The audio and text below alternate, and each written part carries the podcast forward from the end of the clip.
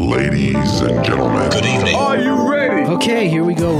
You're listening to the Deal Room Podcast. Join us as we bring you the inside scoop on business sales and acquisitions. Get across trends in the area and hear the industry's best recount their real life tips, traps, and experiences. Now, here's your host, Joanna Oakey. Hi, it's Joanna Oakey here, and welcome back to the Deal Room Podcast, a podcast proudly brought to you by our commercial legal practice. Aspect Legal. Now, today uh, we have a really good show. I know I say that about every show, don't I? But of course, I absolutely mean it for this one, and I always do. But today we're getting really deep into a particular industry. We're talking really about um, the veterinary industry um, and its valuations and merger and acquisition activity. Um, and so, whilst it might seem that this is a topic that's only relevant to those of you who are in um, or deal with the um, the vet industry, I urge you to listen in any event because it's a really good idea of the benefits of niching, but also the benefits of um, using industry professionals who know what they're talking about in a particular area, whether or not we're talking about by industry or by topic or by the area that they're dealing in. Um, and it also just is a really good snapshot on the sorts of issues that are actually relevant in a broader sense to almost any business that's entering into sale or an acquisition. So this is a two part series because there was just too much gold to put it all in one episode. And today we are talking to our very experienced guests in this industry, Anne and Paolo Lencioni from APL Accountants. Now, Anne and Paolo both worked as veterinary surgeons prior to working in accounting. So they're both very, very skilled people in both understanding the veterinary industry and also in understanding accounting and, and give a really good dimension on looking at some of the benefits of, of having deep niche experience or deep experience uh, in any way. Anne and Paolo also have a business called Value Vet that specifically deals with valuations um, in the veterinary industry. So in this two part series, we look at some industry specific issues relating to valuations and business sales and acquisitions um, in the veterinary industry. Um, we look at uh, some common mistakes and issues that occur in buying and selling businesses. We look at prepping for exit. We look at specific multiples. We look at the difference in uh, or the range of multiples that are available in exiting from veterinary business. But we also look at what is most likely to put you at a low versus a high end of the multiples. We look at selling out to um, corporates or exiting in other ways, like selling to shareholders or just a standard third party sale to someone other than a corporate buyer. We look at earnouts. So we really cover a whole heap of um, relevant information. And I hope you enjoy this two part series. So this is part one, part one of the two part series. And in this episode, part one, we look primarily at the mistakes um, that uh, can really be made by businesses and perhaps accountants or brokers who might deal in this industry um, sometimes, but not regularly. So we look at the mistakes and we look at some opportunities. And then in the next episode, part two, which will you'll be able to um, access next week, we look in a more detailed way at the multiples that are available. We look at selling out to corporates or deciding who um, to exit to. We look at earnouts. Um, and we look at what to do to prepare a business for sale. So without further ado, let's head into part one of our two part series all about the vet industry valuations and merger and acquisition activity. Here we go. Thank you, Anne and Paolo. I'm so excited to have you on the show today because I think we're going to cover some really interesting topics in a deep way. Quite often here on the podcast, we cover topics that are relevant across industries, but here I think we can really get deep today into the veterinary industry. And I think it's really useful. And to you, our listeners, if this is not your industry, have no fear. I think you'll actually find a lot of useful pointers for business sales and valuations as a whole that relate to the benefits of a niched approach and an industry uh, depth approach. And, and that's really what I think we're going to pick up on today with the two gurus, of course, in the accounting and valuation industry. Thank you for coming on the show. Good to join you. Thanks, Joanna. Thanks for having us back. Fabulous. I'm so excited to have you. Okay, so today we're obviously talking about the industry specific issues relating to valuations and business sales and, of course, acquisitions in the veterinary practice industry. Can I just throw it out to you? Maybe let's start with a super quick background. Um, anyone who's a um, listener to this podcast or has been for a while have probably heard us discussing a little bit about this before, but maybe if I can just throw it to the two of you to just give you give a bit of a quick background of how you got to where you are and and a little bit about uh, your niche and why you niche. And I'll let you do that one. Oh. I do. I normally do all the talking, so I'm going to keep quiet this time. Our background is very niche. So Pal and I were both veterinary surgeons.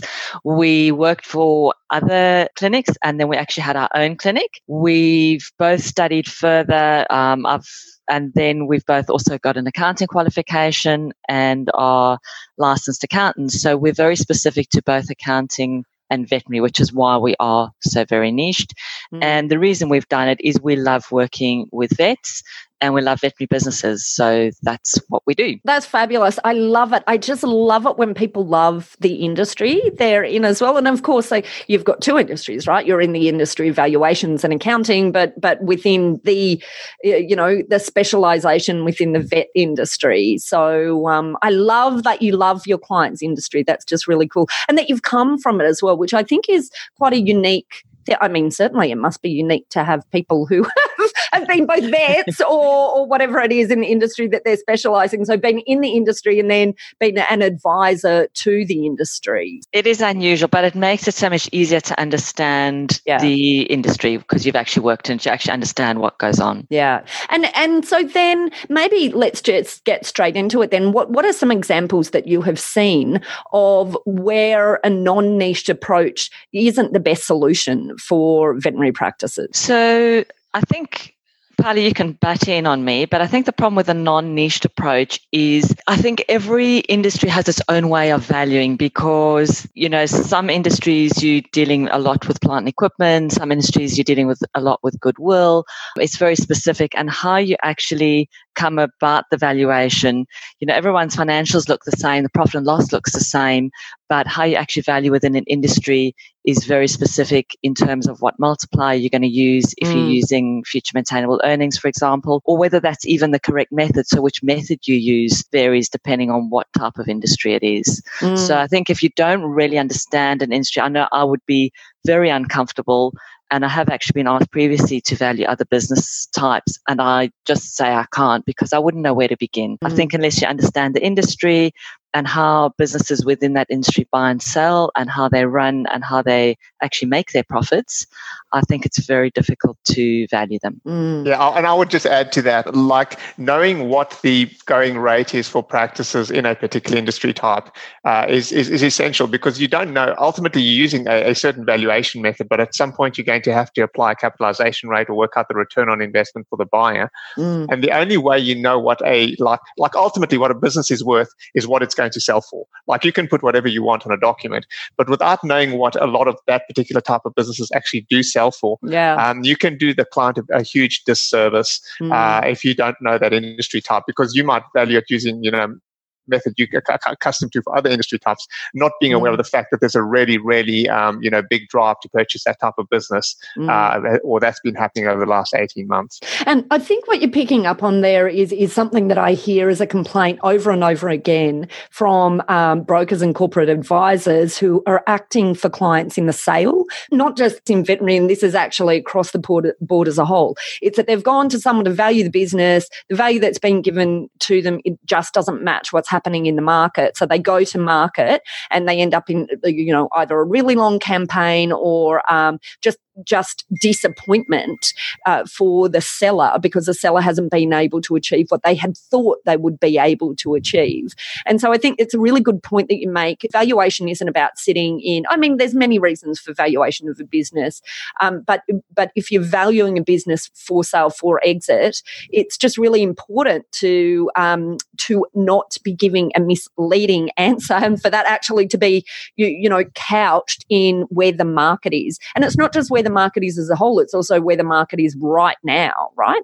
Yeah, definitely. The market changes all the time. And also the market, like it probably is the same for other industries too, but also in the region uh, in which the business is selling. So, like for our specific scenario, we know uh, a veterinary practice uh, in a city or urban area is much more likely to get a buyer than a mm. veterinary practice that's in a rural area. And there's good reason for that. It's very, very hard to recruit staff in the rural areas now and, you know, uh, qualified staff to that extent. So, veterinary practices in urban areas sell uh, for a much at a much higher value than ones in rural areas. So we have to take that into account. And you wouldn't know that really if you um, if you um, if you don't do a lot of that industry type.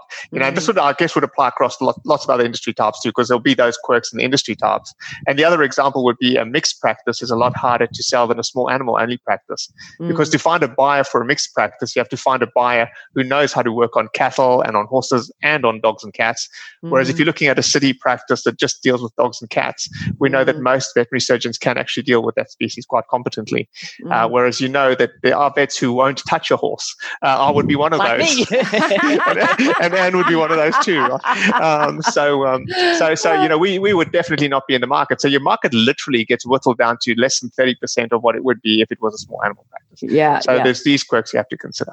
Yeah, yep. And so, so obviously, these are some of uh, some of the quirks that you're talking about. What are some some of the other quirks? Uh, I mean, you you know, from from what I've seen of veterinary practices, there really is a lot of differences about the way veterinary practices, it, it, maybe even the ownership structure of veterinary practices, um, and certainly, you know, the ways that veterinary practices are going out to sale and to exit. Um, we're having a little bit of a chat about this before we started recording. But one of the things that it seems to me in, in the veterinary industry is that there's a lot more sale to staff, sale to employees than most other industries I see. So maybe if you can talk about some of those industry specific types of consideration. So I think often it is sold within to staff. Or often what it is is actually that they're not the current owner's not exiting completely yeah. but they're bringing one or two staff members in so that they've got sort of assistance in the management and running of the business and also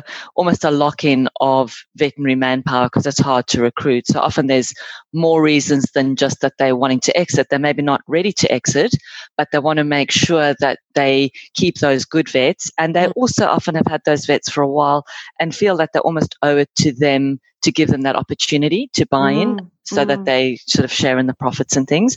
So I think it's not uncommon to sell to employees. And then, you know, things like how the um, business is structured can be important in that it might be that the current owner needs to restructure in order to bring the employees in. Mm. So um, it, it, can complicate things. And it often um, happens that veterinary businesses, the owners often also own the property that they operate out of. Mm. And that can bring in complications if you're bringing someone in because what are you going to do then in terms of the property? Are you going to sell them part of the property um, and how that's all going to structure as well? Mm, mm, and I can add to that because Jan, you mentioned the business structures. I think people who who who are familiar with um, with medicos, doctors, dentists, vets will probably understand that um, these businesses often uh, operate out of very complicated structures. Mm. You can often have service trusts sitting on the mm. side, which are responsible for some of the expenses. And mentioned the property, which is obviously sitting in a different entity. It will normally be sitting in a separate trust. So when you're doing the valuation, you have to make sure you're aware of these other entities and you consolidate the financials. We have seen occasions where like like valuations have been presented to us or financials have been presented to a potential buyer who may or would have made the mistake of not actually considering that there's other this other entity on the side like a service trust which is responsible for all the plant and equipment. Oh wow. So you're saying that this can be missed Yeah, and I actually, actually, I, I believe this is also in, in, in service-based industries like dentists. I believe this Mm. is quite common practice. Mm, It's quite mm. common in the veterinary industry for sure. So, Yeah. uh, for any buyers out there who sort of think, you know, I'm going to do this myself, um, you've got to be really, really sure you know what you're doing because when there's these interposed entities, it's very, very easy to make a mistake. And Yeah. uh, uh, like you're looking at, you know, uh, you know, a couple of hundred thousand dollars or more type of mistake. So, yeah, yeah, and it's the yeah. same with rent. There might not be rent or it might not be market value rent that's sitting in the financials because the building is owned by the same person or same family as the business. So there's little things in the financials that might be missing or might not be correct that you need to take into consideration. Mm, mm. And let's sticking with that theme because I just love the uh, I love stories and examples. Maybe can you- can you dig into um, some of your history and think of like some of the biggest potential mistakes that um, you've seen people almost make or perhaps actually make? before you start, I want to say that the one lucky thing we have dealing with the veterinary industry is that 99.9% of these people are extremely honest. Yeah, And a lot of these mistakes we're going to bring up now are actually not done in on purpose. Mm, They are, um, we are talking about medicos often who are doing their own bookkeeping, and they mm. often make uh, colossal errors, uh, uh, unintentional errors in their financial statements. Um, and so we know that um, it's, it's uh, I don't think at this, to this day, and we've been doing this for about eight years, have I found someone who's willfully and intentionally made, uh, you know, tried to hide something from us. Mm. Um, these are all errors that are made by a completely honest person. Can I just say that I, I think that is something that is a little bit special with the veterinary industry as well. I don't know why, but it seems, you know, that there is, you know, I, I, I can't even expl- explain it, but it does seem that there's, um, you know, uh, sort of an honest, caring sort of nature in all of the business owners that I've seen of that. Not that there's not generally, but it just seems like particularly concentrated in the veterinary industry. Hmm. So I think that's an interesting. no one became a vet because they wanted to make money. Or because they wanted to, yeah, they, they, they don't want to be mean to anyone. Yeah. Who had they- grades that they could have done anything they wanted to, and yet they chose the, the the profession that's probably the lowest paid profession. So that's probably why. Yeah, yeah. And what a nice industry to be involved in. Yeah. well, they have to have a caring attitude to look after all the patients that they look after. So it is Yeah. a different sort of yeah, thing yeah, yeah, it makes sense. Okay, all right. Well, hit us, hit us with it. So we've actually had a client that they weren't a client and they bought a clinic and then they came to us um, six months, 12 months later, and they'd actually valued the clinic themselves because they didn't want to pay for specialist advice. Oh goodness. And they didn't realize that the financials that they were presented, because they weren't from an accountant, they were just from the bookkeeping software, the revenue actually included GST. And that makes obviously a 10% difference to the revenue, which makes a massive difference to what they thought the business was worth and therefore offered the current owner. And the current owner hadn't asked for a specific amount based on any error. The current owner had given them the financials and asked them to make an offer. and Oh, they made an offer based on this, not really understanding financials. And um, they've they bought it. So it was too late to do anything about it. Wow. And I can actually think of two other cases where this. I can think of one other cases where this happened, and we discovered it after the fact. And um, I can think of a case where this happened, and we discovered it whilst we were doing the valuation. So it's and it's a common error made by people who um, who do their own bookkeeping um, and don't really understand how to reconcile their GST and don't understand the profit and loss statements GSTX. So that's one of the Mm. classic ones. Wow. That's a very big that- one. So it's one to That's remember. amazing. wow. Okay. All right. So, big tip make sure you remember GST and be really mindful of whether it's included or excluded. from So check what financials you're actually being Yeah, yeah. presented with and Yeah. what's in there.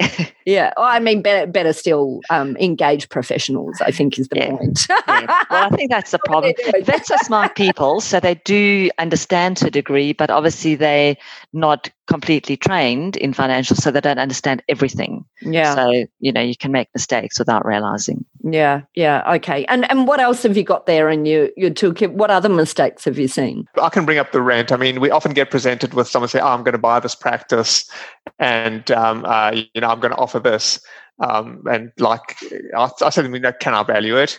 And um, one of the things I'll ask them is, uh, uh, is there actually rent in the financials? And they'll look and they say, no, there's, there's no rent in the financials. Mm. And I say to them, then, well, do you think when you buy this business from the owner and they own their own property, they're going to let you stay there for free forever? uh, Probably not. You know, have they omitted something or forgotten to tell you about it? No, absolutely not. They actually own the property outright. They've they've finished paying it off. It's fully owned, and so they've got no obligation to record it in the financials for the business. It's owned by another entity, so they they keep their own business in there for free. It's not unusual, um, mm. um, you know. But mm. certainly when they sell the business to a new business owner and they exit, they're going to want rent back for that property. Mm. So you have to put rent in. And I mean, just from in terms of like what difference does this make? You know, say it's a small property like a shop front or something, and you know you're paying fifty thousand dollars rent a year, and you know the return on investment capitalization rate you want to use on that business is 20% that's a five times multiplier mm. um, you know so you're looking at a 200000 plus dollar problem mm. um, there um, in, in, in, the value of that business and and i guess what you're bringing up here you know and absolutely it sits in a mistake but then I, I guess the other component of it as well is well what are some of these considerations when we're prepping for exit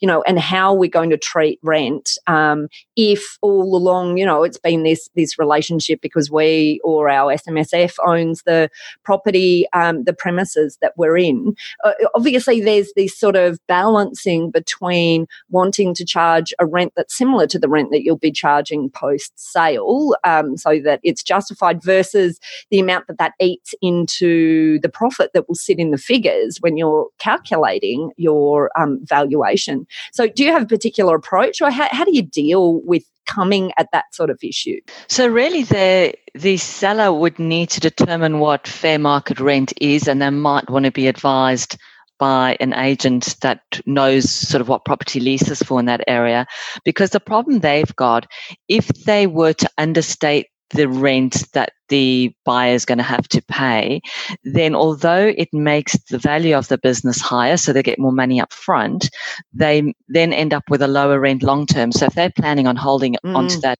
building, you know, for the next 15, 20 years, then they actually you know, with their lease agreement ending up getting a lot less money than they should. So often mm you know they they're worse off by trying to overvalue their business and making the rent low. They've really got to look at what a fair market rent is, mm. and that's really what they've got to stick to to make it sort of it's fair for themselves too going mm. forwards. Just to clarify that a bit, is when we actually do the valuation, we assess the rent, mm. and then um, we get uh, before the the the buyer buys, we actually make sure that there's a lease in place. Mm. So basically, the value of the rent we put in the valuation is what the seller is going to be beholden to going yeah. forwards. Yeah, yeah. So there's a, there's a big disadvantage to them understating the rent at that stage because long term they're going to get less rent if they do it that mm. way. Mm. Well, it's it's interesting, isn't it? Because I, I guess on the one hand, it can look like um, you'll you'll get an uplift of three times or whatever multiple you're using at the time for um, for not for understating the rent because you're getting a return of three times. I'm not counting that as a cost, um, but but what you're really saying here as well, if you're looking at a 15 year lease, maybe actually you're losing 15 times the amount of that in return for wanting to get through. You know, I guess here's yeah, the balance. Overall, you actually you know? worse off. So yeah, yeah you've, yeah. you've got to be sort of realistic. Yep, unless of course we put in a market review clause at some point in the red. But anyway, here's all the things to think about, aren't there? There's a lot of things. Let's not go down that rabbit hole too much. Okay, all right. But I think it's a really good example of the sorts of things that do like there are so many things that require consideration that um, that a seller or buyer perhaps just wouldn't even think about themselves because they're they're quite deep issues aren't they so those are many buyer things, and there's more. But from a seller's perspective, also, um, we always very careful with them that they've thought about things that might be in their financials that aren't business related. Mm. So, for example, they might have a personal mobile running through their business that they don't really need for work. Mm. Um, so, you know, there'll be expenses running through there that maybe are related to another business, if they've got another business or mm. something else that they really need to make us aware of if we're doing evaluation because they're going to undervalue their business mm. otherwise. Mm. So they need to really think about those things. I love the tactful or something related to oh. something else. Yes, we, we see. this is a classic error, isn't it? You know, leading into into sale, not yeah. having cleaned up the accounts, yeah. and you know all sorts of random, you know, artwork cars, you know, etc., etc. yeah, might be cynical when we value, we look at the last three years. So you really need to have thought about sale. It's also about prepping for sale as a seller um, and thinking about the fact that you're selling in advance and not just deciding, oh, I'm going to sell. And then, mm. you know, there's all these little things that have crept in over the years. Mm. What's your suggestion of lead time for that review and prep into exit? I would say three years. Uh, yeah, three years mm. is what we work on because we know when we value a practice, normally we're going to apply our um, our valuation across three years. We do wait each year. We'll, wait, we'll weight the most mm. recent year the highest, but we always look at three, three the, the last three years of the business. Mm. Um, and certainly other brokers we've spoken to in the veterinary industry also have the same advice. So generally, if someone's thinking about a planned succession or exit, we would say start thinking about that three years before. Mm, I think that's super good advice because there's a lot of things to think about, aren't there? And and you know, it's not really until people get serious about a sale and then they're committed emotionally to that concept of a sale, and then sort of telling them, okay, well, you know, here's your valuation today. But if you if you were to prep yourself properly, um, three and give yourself a timeline of um, a runway of three years, then this is the possible. This is yeah. what it really could look like.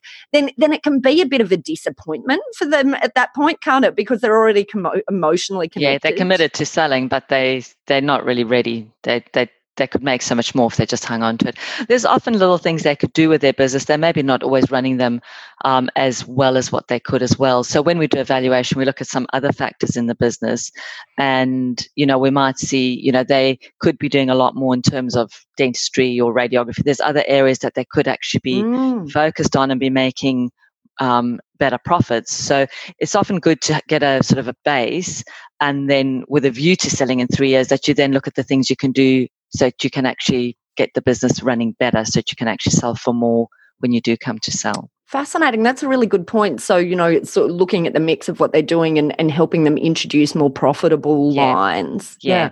So then that's stable in the business going forwards for the new owner. Yeah, I, I would say actually, and you said this in the beginning, Joanna, is like, you know, we were talking initially about, you know, uh, valuing a practice for selling. But um, I would say 40% or more of the valuations we do are valuing a practice for succession planning. Mm. And this is where, like, and this I think applies across all industries, is if you have your business value, like if you think, okay, I'm going to sell in three years, and you have your business valued now, and the, the value that comes out is not quite as high as you wanted for your retirement, mm. then you've got three years to fix the problem. Mm. And if you can find someone in your industry to help you find out where you're underservicing your customers, possibly you've got some pricing issues, and improve all those things uh, in those three years and improve the profitability of that business significantly, you will get heaps, heaps more for that business three years later. Mm. So. And, you know, have the benefit of having a business that's more profitable. that's yeah, like, yeah, also for those three years. Right. Course, so, yeah, yeah. so, so it's not really even about exit at all, although of course it's, uh, of course it's very relevant to exit, but, but it's also just as relevant to running a business at any point. You know, yeah. So some people do actually have regular valuation. So you could have a valuation every sort of three to five years mm. and then mm. look at what you can do and start working on the business to improve it and then have another valuation, see if what you've done is working. So it keeps your business on track also. So you've got a better business and then a better asset for sale when the time does come. That's a really, I, I love that. That's a really sensible suggestion. And so, um, so what, what are some other, you know, really common mistakes that you're seeing in this industry? So if we stick with the seller just for a moment and then we can flick back to the buyer, um, sellers often are also getting rebates from suppliers. Mm. And sometimes those actually don't come through the business bank account. For example, they might be on a separate Visa card mm. or they might be points somewhere. So it's things that we're not picking up on the financials if you're just looking at it. And they are going to be something that the new buyer will also have access to because those rebates, you know, will follow through. They'll have the same suppliers. So it's actually a fair bit of income sometimes that they're getting. Mm. You know, mm. it could be 20, 30,000, but again, you know, with a four or five times multiplier, mm. makes a mm. significant difference yeah. to the value. So it's a case of sort of going through and making sure that everything is getting into the financials in terms of income as well. Oh, that we're not missing. So, and this is an area actually a lot of um, uh, accountants uh, make a mistake on if they don't deal with a lot of veterinary practices. They lump them together with dentists and doctors, but mm. they don't realize that a sizable veterinary practice actually runs a lot more stock than these other industries because they run their own pharmacy, they have their own operating theaters, uh, operating materials. So in a big, big, large veterinary practice, it wouldn't be unusual to see uh, a cost of goods sold, an annual cost of goods sold uh, supplies of, uh, of over a million dollars a year. Right. Um, and the rebates on that can be significant. Mm. Um, and um, they often miss the financials. Mm. Uh, and for that reason, obviously, um, uh, the seller would undervalue their practice. So it's one of it's one of the things that are classic for that industry. And I guess that's where it comes back to niching. You've got to understand the industry that you know what things are maybe not in the financials that should be. Or, you know, if we look at a set of financials and there's no rebates or there's not a amount of rebates that we'd expect to match with the cost of goods sold that we're seeing, we would then go back and say, you know, would would start questioning on the rebates. So it's a case of understanding what should be in there. Mm. And the seller will come back and say, "Oh, yes, the rebates. oh, yes, that, that account, right?" Um, uh, what are you meaning things like? I mean, some of the big wholesalers actually issue their own card. Um, mm. So, um, so it's a completely different card where the rebates come on. And like, if you don't know that customer really, really well, and you're just doing their tax, you just well, you wouldn't know it was there. Mm, mm, yep, yep. It's a really good point. I guess you know this sort of dovetails, and it's effectively the same thing as as what you're talking about here. But that ability to benchmark, you know, you've got an idea. I would say, I'm guessing also of you know what the usual proportions are in terms of various expense types. That you know someone who's not niched in the industry may not realise is a bit of a standout for a particular practice. Is is that something that comes up? Yeah, so we benchmark their financials and look at what certain ratios are, and if they're not right, we start to question. That goes really well into like the owner's wages adjustment. Yeah. Actually, actually, because we were going to discuss that. So, mm. um, for example, we know that the average veterinary practice in Australia, their wages are exclusive of super around forty percent of mm. uh, of revenue. Now, if we see a practice uh, that's being valued and the wages are coming back at twenty five percent, mm. um, that sort of brings up a whole lot of red flags for me. And one of the things uh, that's very, very common in small business is commercial owner's wage adjustment. Mm. You know, the owner, the business owner is a key person in the business. They're working maybe a 50 hour week in that business.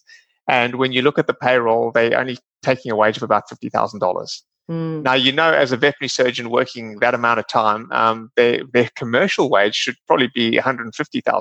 Mm. Um, and in that particular scenario, you have to make an adjustment on the wages and you have to increase the business's wages to a commercial wage for the owner. And mm. that is a very, very common problem mm. um, in uh, in valuing businesses. And because I guess this is uh, the veterinary industry is a type of industry, I guess like a, a, dental industry, medical, but where you have your your business owners are generally always the people who are the fee earners as well in in this type of business. Is that right? I mean, do you see um, many um, under yeah. management? Yeah, no, not necessarily. Actually, um, I mean, the, the business owners will usually be working there, but they don't have to be the uh, like. There can be a lot of other vets there, um, but the business owners will obviously take the wage if they not if they don't need a lot of personal income, they'll take a, a wage that gives them the best outcome for their tax purposes. Yeah, yeah, yeah. Some will know, take so no wage, depending. Some will take know, no yeah. wage. Some of them are like you know, it depends what their spouse is doing. It depends on a lot of things. So there's a lot of reasons why a business owner won't take a commercial wage, and not because they try and hide it or sell the business. There's a lot mm. of legitimate reasons why they don't, mm. um, and you always have to adjust that. And the question would be, if you didn't know the veterinary industry, like I don't know the pharmacy industry, or I mm. don't know, you know, how motor car sales works how do you do a commercial owner's wage adjustment for someone if you don't know what that particular role earns in yeah. a year? Yeah. Um, you know, so it, that's a key element of any valuation uh, in a small business. And if you mm. don't know that industry type, how do you know what what to adjust that to? Mm, okay, fabulous. I, I, think there's some rounds out part one of our discussion. I have so much more I want to talk to you about. I really want to get stuck into multiples and talking about the multiples. Like, let's just get into the nitty gritty soon. I want to talk about um, buyers who are corporates and and other um, sorts of approaches. We I think it would be remiss of us not to have a bit of a discussion about earnouts and the other considerations for sellers as they're getting out. Um, so thank you so much for coming in today, and I'm really looking forward to having you both back for part two. Thank you. Thank you very much. Brilliant. Actually, before we go though, um, maybe if you can just give our listeners a bit of an overview of how they can find you if they're interested in getting um, some industry specific assistance. The best place to go is our website. So it's www.aplaccountants.com.au and everything you need to know about us is on there. Great. Okay. And um, and if you are running along the beach while you are listening to this, half your luck. But uh, if you're in the commute into work, don't worry. You don't have to stop and get a pen. Um, you know the drill by now. We'll um, put all of the information in our show notes and on our website so that you can head over to APL Accountant. It's okay. Fabulous. I am so looking forward to having both of you back for part two. Looking forward to it too. Okay, that's it for this episode, which is part one of a two part series all about the vet industry, valuations, merger and acquisition activity, getting ready for exit, acquiring veterinary practices, and all of that related information. So I highly encourage you to come back next week and listen to part two of our two part series. In part two, we really hone in on looking at the multiples that are available. What is the difference between getting getting a low versus a high multiple. We look at um, who you might be looking to exit to. We look at the difference between exiting to a corporate buyer versus perhaps selling to staff um, or selling to another third party. We look at the concept of earnouts and we also look at the sorts of things that you should look to do when you're preparing your business for sale. We look at structure decisions, uh, what to do in relation to staff. We look at leasing,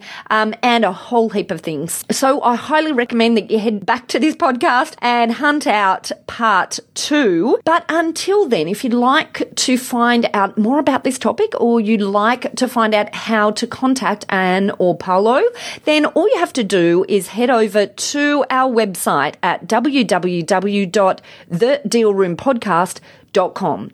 There you'll be able to, of course, link through straight to APL accountants and Value Vet. And you'll also, there at our website, be able to find out how to contact our lawyers at Aspect Legal if you or your clients would like to discuss any legal aspects of sales or acquisitions. We've even got a free call feature on our website. Yes, that's right. You heard it here. a free call feature where you can um, book a time to speak to either me or one of our other legal eagles um, if you're interested in finding out how we might be able to assist you in your acquisition or sale, or perhaps your clients who are leading into acquisition or sale. Well, that's it for today. As always, I'm so excited to have had you on board as a listener. I hope you enjoyed listening to this episode just as much as I enjoyed recording it. And of course, if you really did enjoy what you're listening to today, I would be ever so grateful if you might consider just giving up one minute of your time and leaving us a review. And don't forget to hit the subscribe button on your favorite podcast player. Well, thanks again for listening in. You've been listening to Joanna Oakey and the Deal Room podcast, a podcast proudly brought to you by our commercial legal practice, Aspect Legal. See you next time.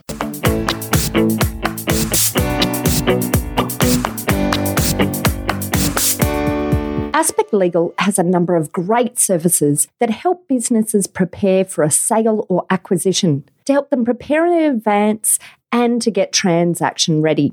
We've also got a range of services to help guide businesses through the sale and acquisitions process. We work with clients both big and small and have different types of services depending on size and complexity.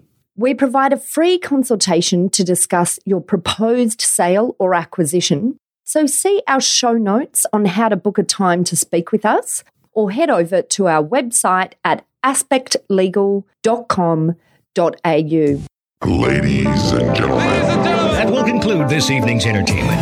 Thanks for listening to the Deal Room Podcast. To find out more about this episode and other episodes in the series, check out the show notes or head over to our website at thedealroompodcast.com.au.